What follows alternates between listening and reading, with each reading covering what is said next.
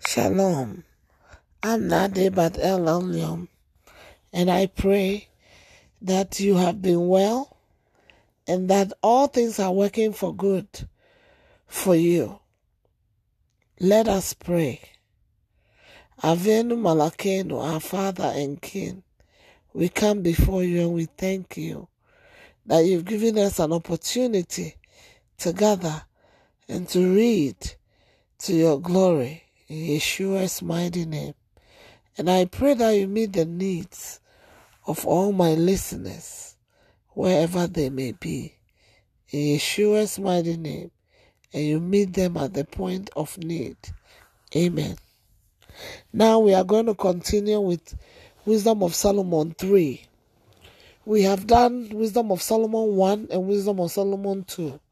If you haven't seen that, you should look in my previous podcasts and you'll find them and you can enjoy this read. I'm going to read from Wisdom of Solomon 3, verses 1 to 8. I'm going to break it down so then it will be okay for you. So let us begin. Wisdom of Solomon 3. After trials, the righteous will be rewarded. But the souls of the righteous are in the hand of God, and there shall no torment touch them. In the sight of the unwise, they seem to die, and their departure is taken for misery, and they are going from us to be utter destruction. But they are in peace, for though they be punished in the sight of men, yet is their hope full of immorality, immortality. And having been a little chastised, they shall be greatly rewarded, for God proved them and found them worthy for himself. As gold in the furnace hath he tried them and received them as a burnt offering and in the time of their visitation they shall shine and run to and fro like sparks among the stubble. They shall judge the nations and have dominion over the people, and their Lord shall reign forever. They shall put their trust in him shall understand the truth, and such as be faithful in love shall abide with him. For grace and mercy is to his saints, and he had care for his elect. This is Psalms, Wisdom of Solomon, verses 1 to 9. Now, do you see the hope? Of the calling for the sons and daughters of the Most High, of the righteous, though they may be destroyed, you are thinking, though things may be happening to them that you don't understand, that is going to be very anguishing, it's going to really hurt. But he's saying to you today that even though you are hurting, even though you are standing for righteousness, even though it may not seem like what you are doing counts for anything, it counts for heaven. And your Lord is not overlooking it. He's seeing it. He's seeing your goodness. He's seeing your, your meekness. He's seeing the wonderful things you are doing. And he will bless you for that. So, whatever you are doing, even though right now it doesn't seem like it's it's it's yielding anything. Know that the Lord our Adonai is watching and he will repay. So, if you have a loved one that has died, that has faced some turmoil, that has faced some wickedness, and they have died, or they have they are still suffering, or or they are going through some things that are difficult, do not be afraid for the Lord thy God is with you. Shalom. Shalom. We are still continuing with Wisdom of Solomon 3. Now I'm going to do the the ungodly will be punished from 3 from 10 to 13.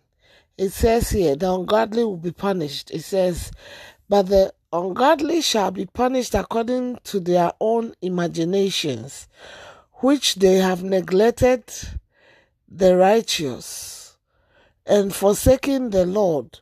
For whoso despiseth wisdom and nature, he is miserable, and their hope is vain. Their labors unfruitful, their works unprofitable.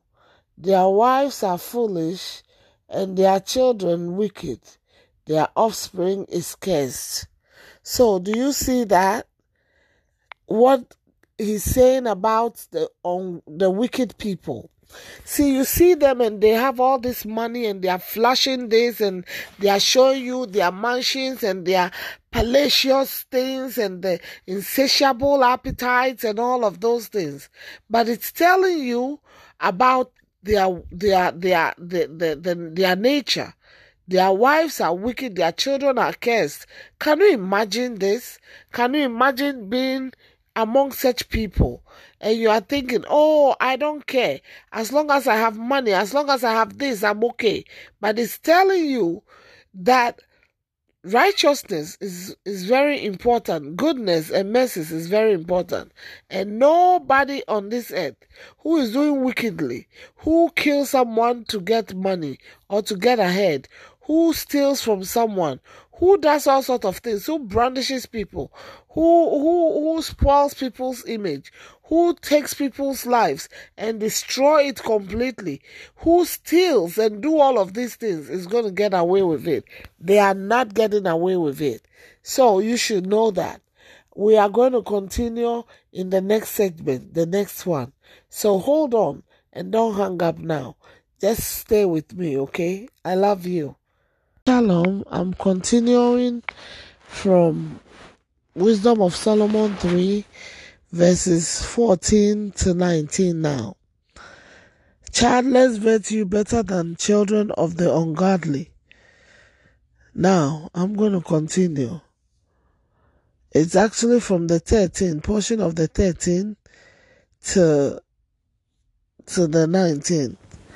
Wherefore, blessed is the barren that is undefiled which had not known the sinful bed. She shall have fruit in the visitation of souls.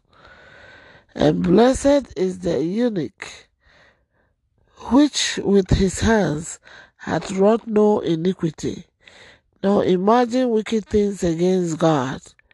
For unto him shall be given the special gift of faith and an inheritance in the temple of the Lord, more acceptable to his mind.